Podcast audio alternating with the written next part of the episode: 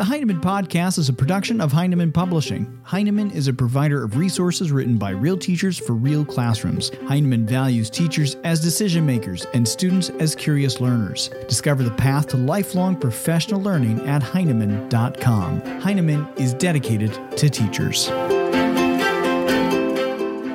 No matter where we are in our teaching career, the difference between how we envision our days with children and how those days actually play out can be kind of shocking, much like picturing the perfect date and having it go all haywire. I'm Brett from Heinemann, and those are the words of authors Christine Hertz and Christy Mraz in their new book, Kids First from Day One. They say, Don't hope for perfection, plan for growth. Hertz and Mraz remind us children are the most important people in the room. They've discovered that putting that idea into practice can start right now, and their book shows how to combine your deepest beliefs and your empathy for children with practical ideas for creating environments and curriculum that engage students most effectively. In Kids First from Day One, Christine and Christy have given us a teacher's guide for today's classroom. My colleague Zoe, who is also the author's editor, began today's podcast conversation with Christine and Christy talking about their journey to teaching. So I left college just bubbling with enthusiasm and goodwill for teaching and ready to take on the world and make it a better place. And I was really well grounded in my beliefs about children as competent uh, citizens. I was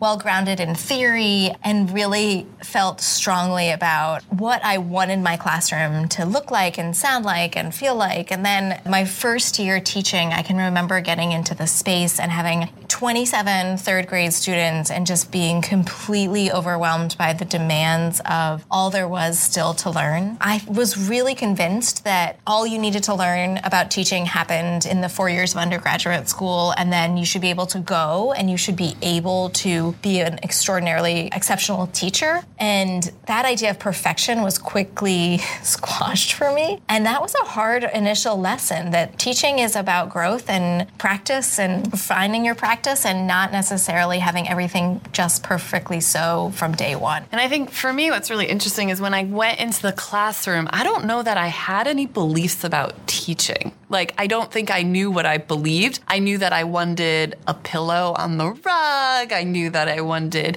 clear bins. I knew that I wanted this particular pocket chart from this particular store. And I don't know why. I don't think I knew why I wanted any of those things. And because of that, I had no mechanism for sifting what mattered from what didn't matter at all. And I think it was really messy my first year because I didn't know how to choose importance. So it was like, I wanted this pillow, but I didn't know why I, what I thought a pillow should be in the classroom. You know, it became about the pillow until I realized, oh no, I think I believe that kids should have seating options. Oh wait, oh wait, it's not about the pillow, it's about seating options. I feel like a lot of that first five years was trying to figure out why I did the things I did and then realize that oh, there are beliefs driving all of this. And some of them were beliefs that I still have today. For example, that, you know, kids are not waiting to become anything. They're fully formed human beings who have all the same rights as adults. Like, I still really strongly believe that. But some of them sort of changed, which is I used to believe in order to have a smooth running classroom, I had to be Miss Mraz and I had mm-hmm. to wear high heels. And I don't believe that anymore,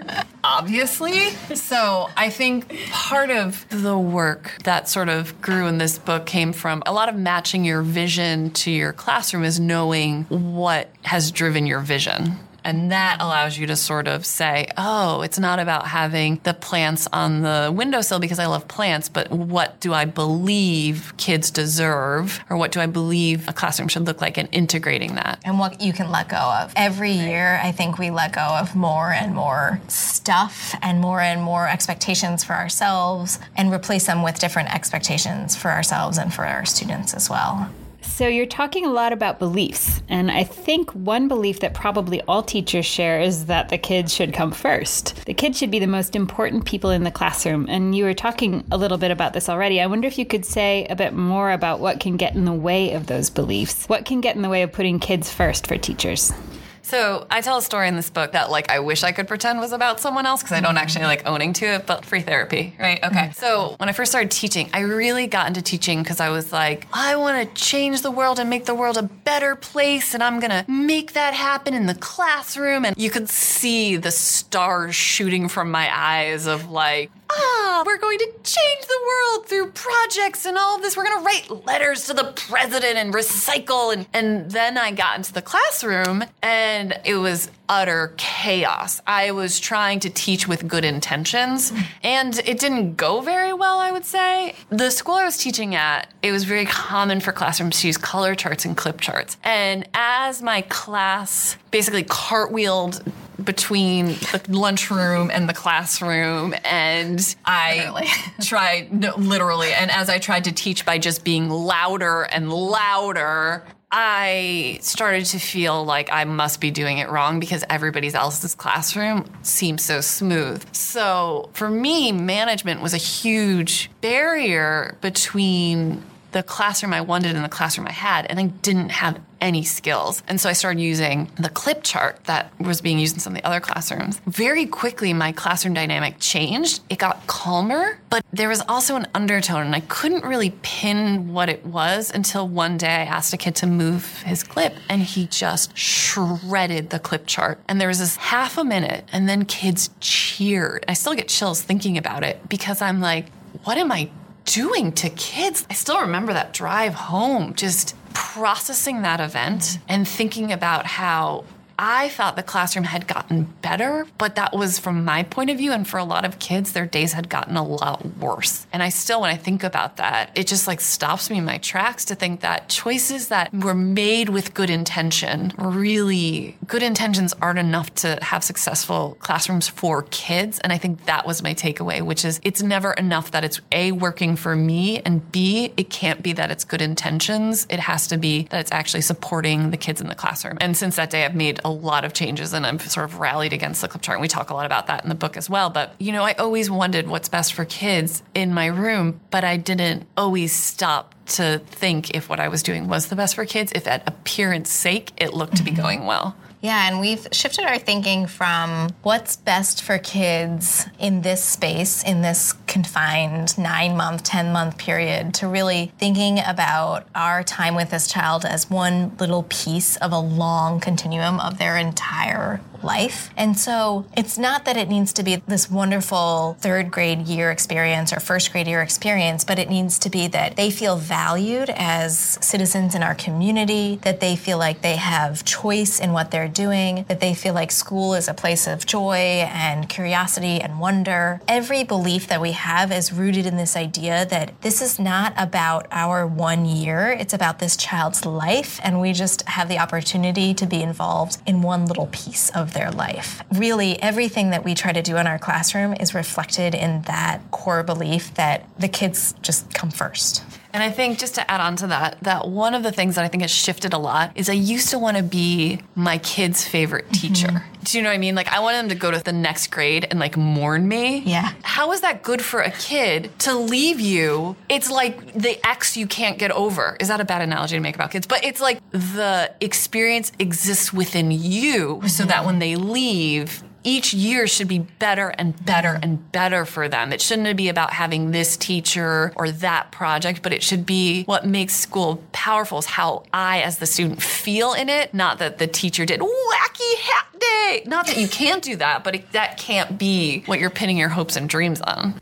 So you just said a lot of really great things. I think one thing that keeps coming up is that all of us, all teachers, are going to experience setbacks in the classroom. The shredding of a clip chart or whatever it might be on a given day. Um, something that you say in the book, you say, "Don't hope for perfection, plan for growth." I wonder if you could say a little bit more about that. What would you like readers to do with that sentiment? So, several things that can really help you let go of that perfectionist ideal or self compassion, really going easy on yourself, knowing things that trip you up, that um, really trigger your worries about your classroom, things that wake you up at three in the night, and just breathing easy and saying you'll work through these things. Building a network for collaboration, finding other teachers in your building online who can really be your mentors and support you no matter how many years you've been in the profession. And then choosing one little thing at a time can be really helpful to think about all right, so I'm really going to think about what time I'm having children do unstructured things versus structured, and then focusing on that for a week, a month, a year, and working on growing in that regard. There can be feeling sometimes where you're sitting in your car at the end of the day and it can feel like nothing's gone well. And often it happens in November, like this long stretch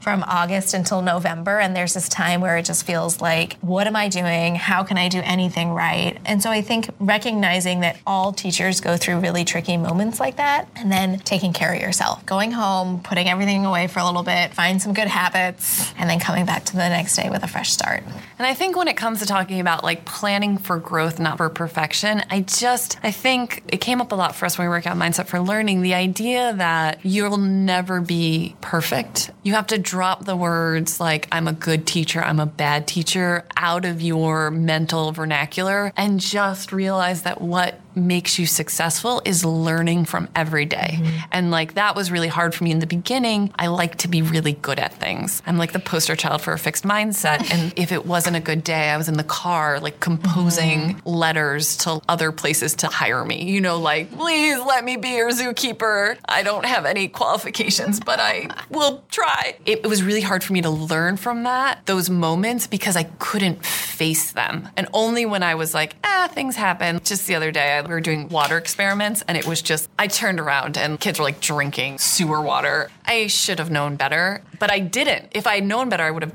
done better and now I'm about to learn better. Don't put out sewer water. It wasn't really sewer water.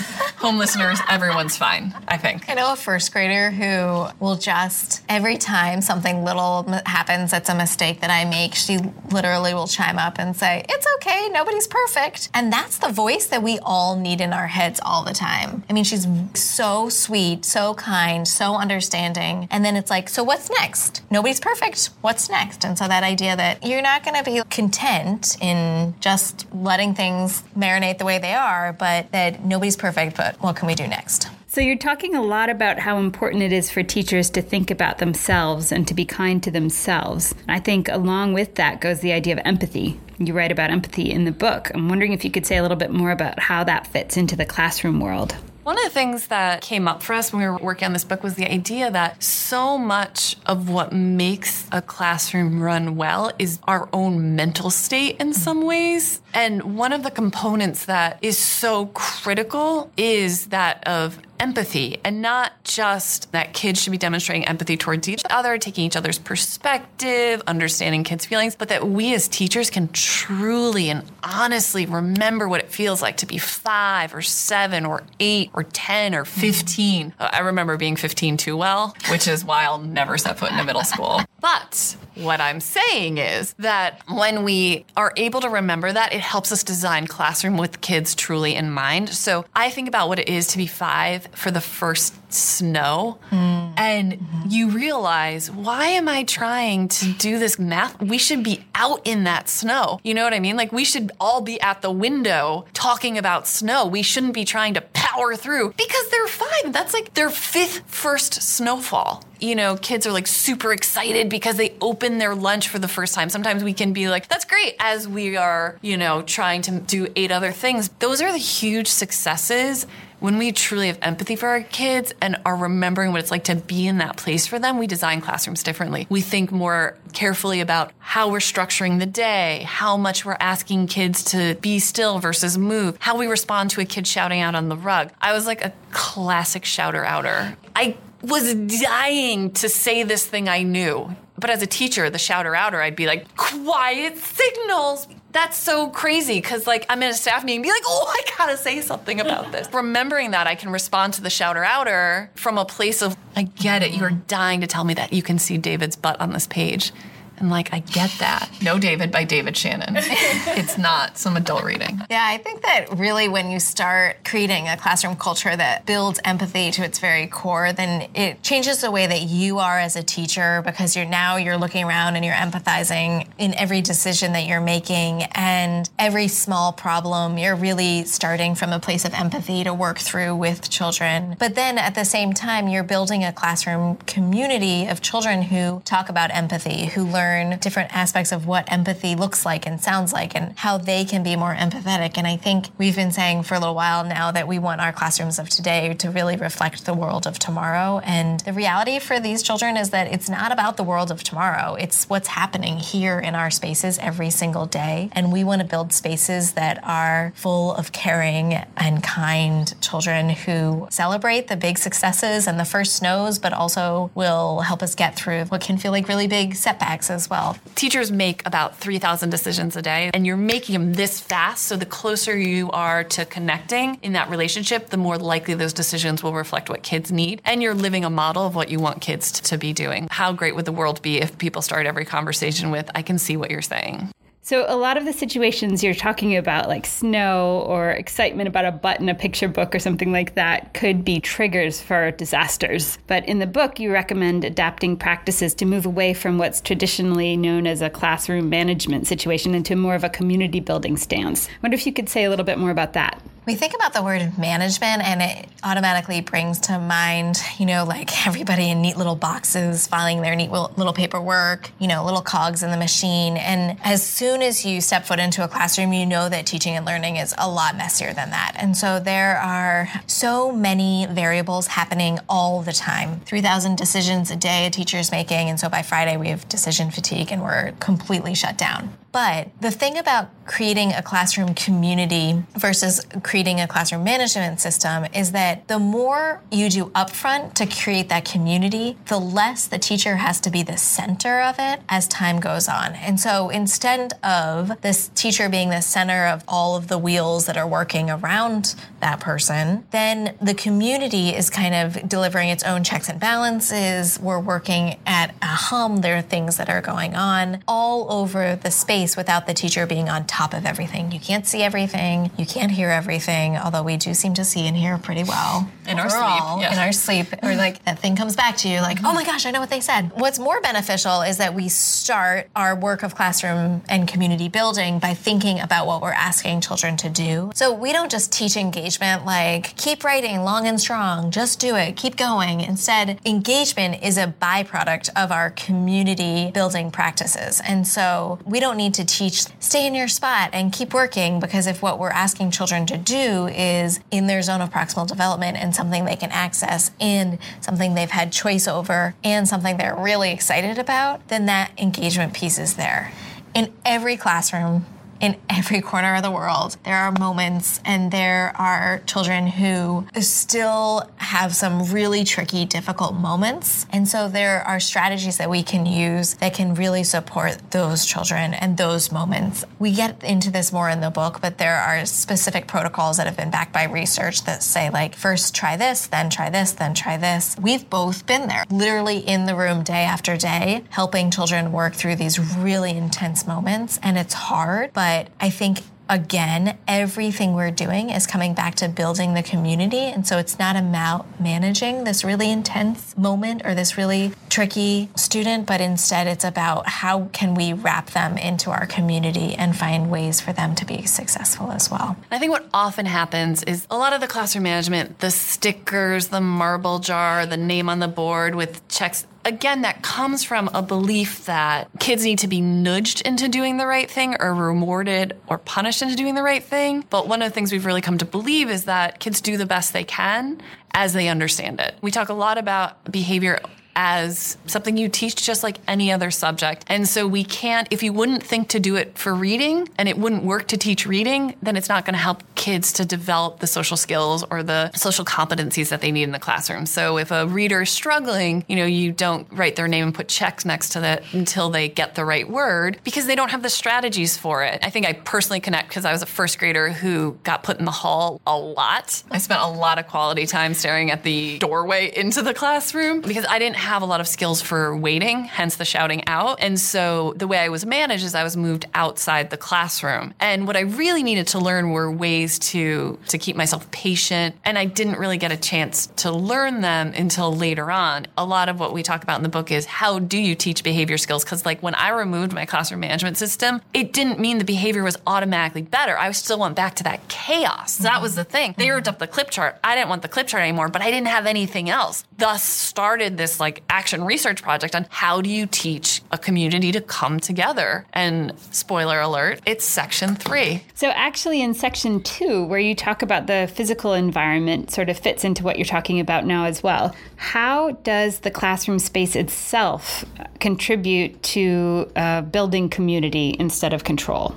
A lot of our physical classroom beliefs stem from work that's come out of the Reggio Emilia community in Italy, where they've done a lot of work in early childhood centers talking about the environment as a teacher. And so, if you think about it, what you have in your classroom for children to explore, but also to have access to and to have control over, can really help them then become their own teachers in a way. And so, they're grabbing scissors when they need to, you know, cut something up up or they're running over and grabbing that clipboard because they've decided to come and sit at the rug. And so, again, going back to our beliefs about teaching, we've given children a lot of opportunities to make choices, but to also have ownership over the materials. One of our guiding principles was an aha a couple years ago is that anything that's essentially like in the grasp of the child should be something that they can access when they need it. And so maybe it's a thing of band aids under the sink, and so they can grab that when they need it, or a dustpan and broom, new lined paper. These community supplies mean that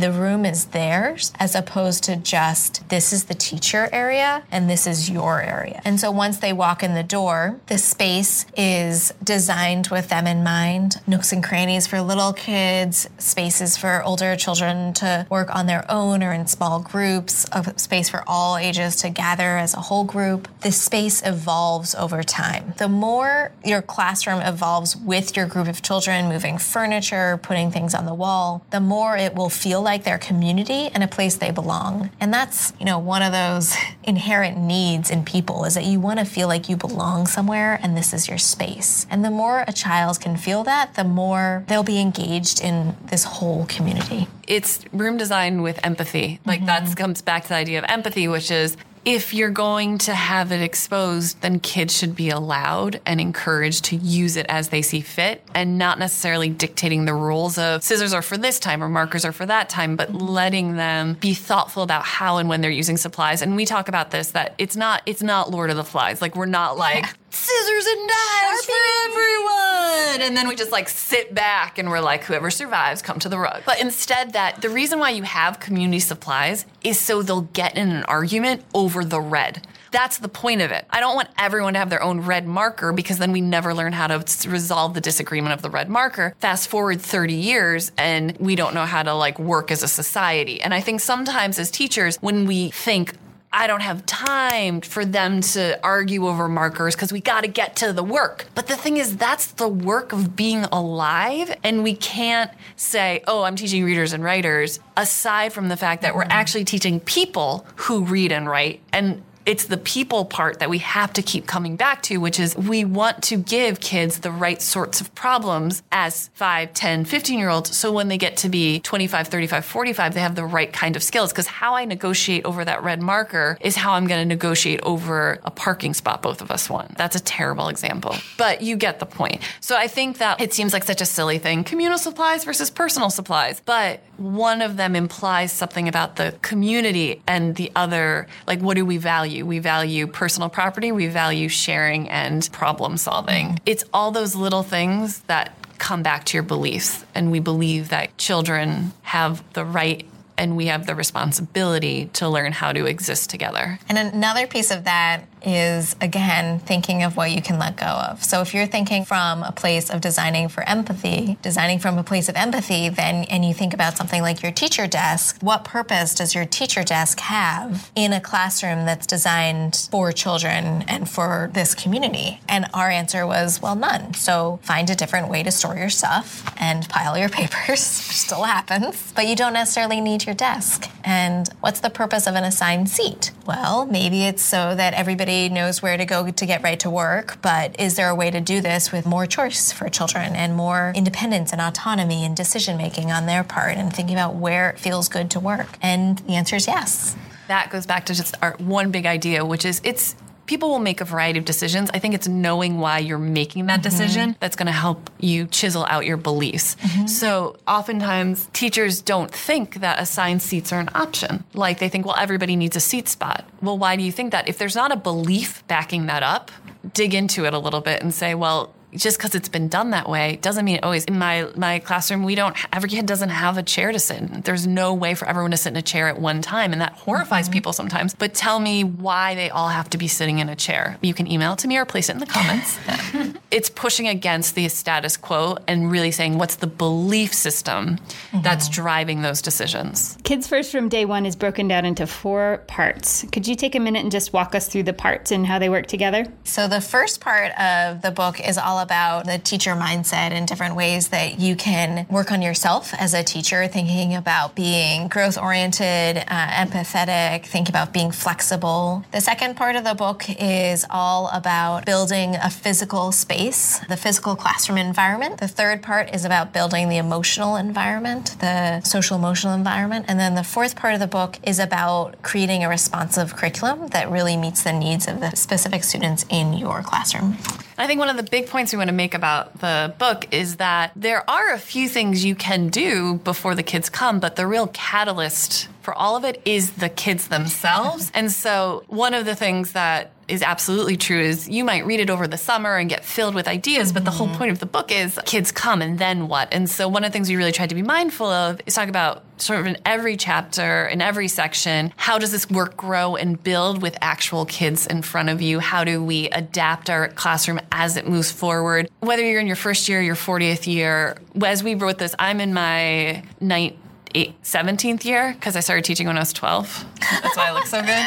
Um, at writing it, I was refining my practice. And that's, I think, one of the things that we thought a lot about too is like thinking about how to make sure the room feels playful, then in turn made me become more playful as well. And so just, it's not like you'll read it and your, your life has been fixed. Maybe. Let us know if it is. Mm-hmm. Write a review on Amazon if that's the case. But also, it's designed to be your friend and be with you through the hard times, mm-hmm. tear stained, mm-hmm. coffee stained, wine stained.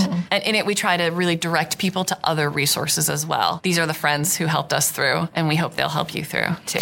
And I think that we do think of the book as like a launching pad. And so it's a toolkit, it's a guide. We're your friends, we're here to help. But there is a larger community out there that's really trying new things with their teaching, trying to make a change, just getting into it. And so our hope is also that people come together on Instagram and Facebook and Twitter and in real life and in, you know, coffee shops and figure out a way to make their classrooms more closely aligned to their vision of what they want in their space and in their world.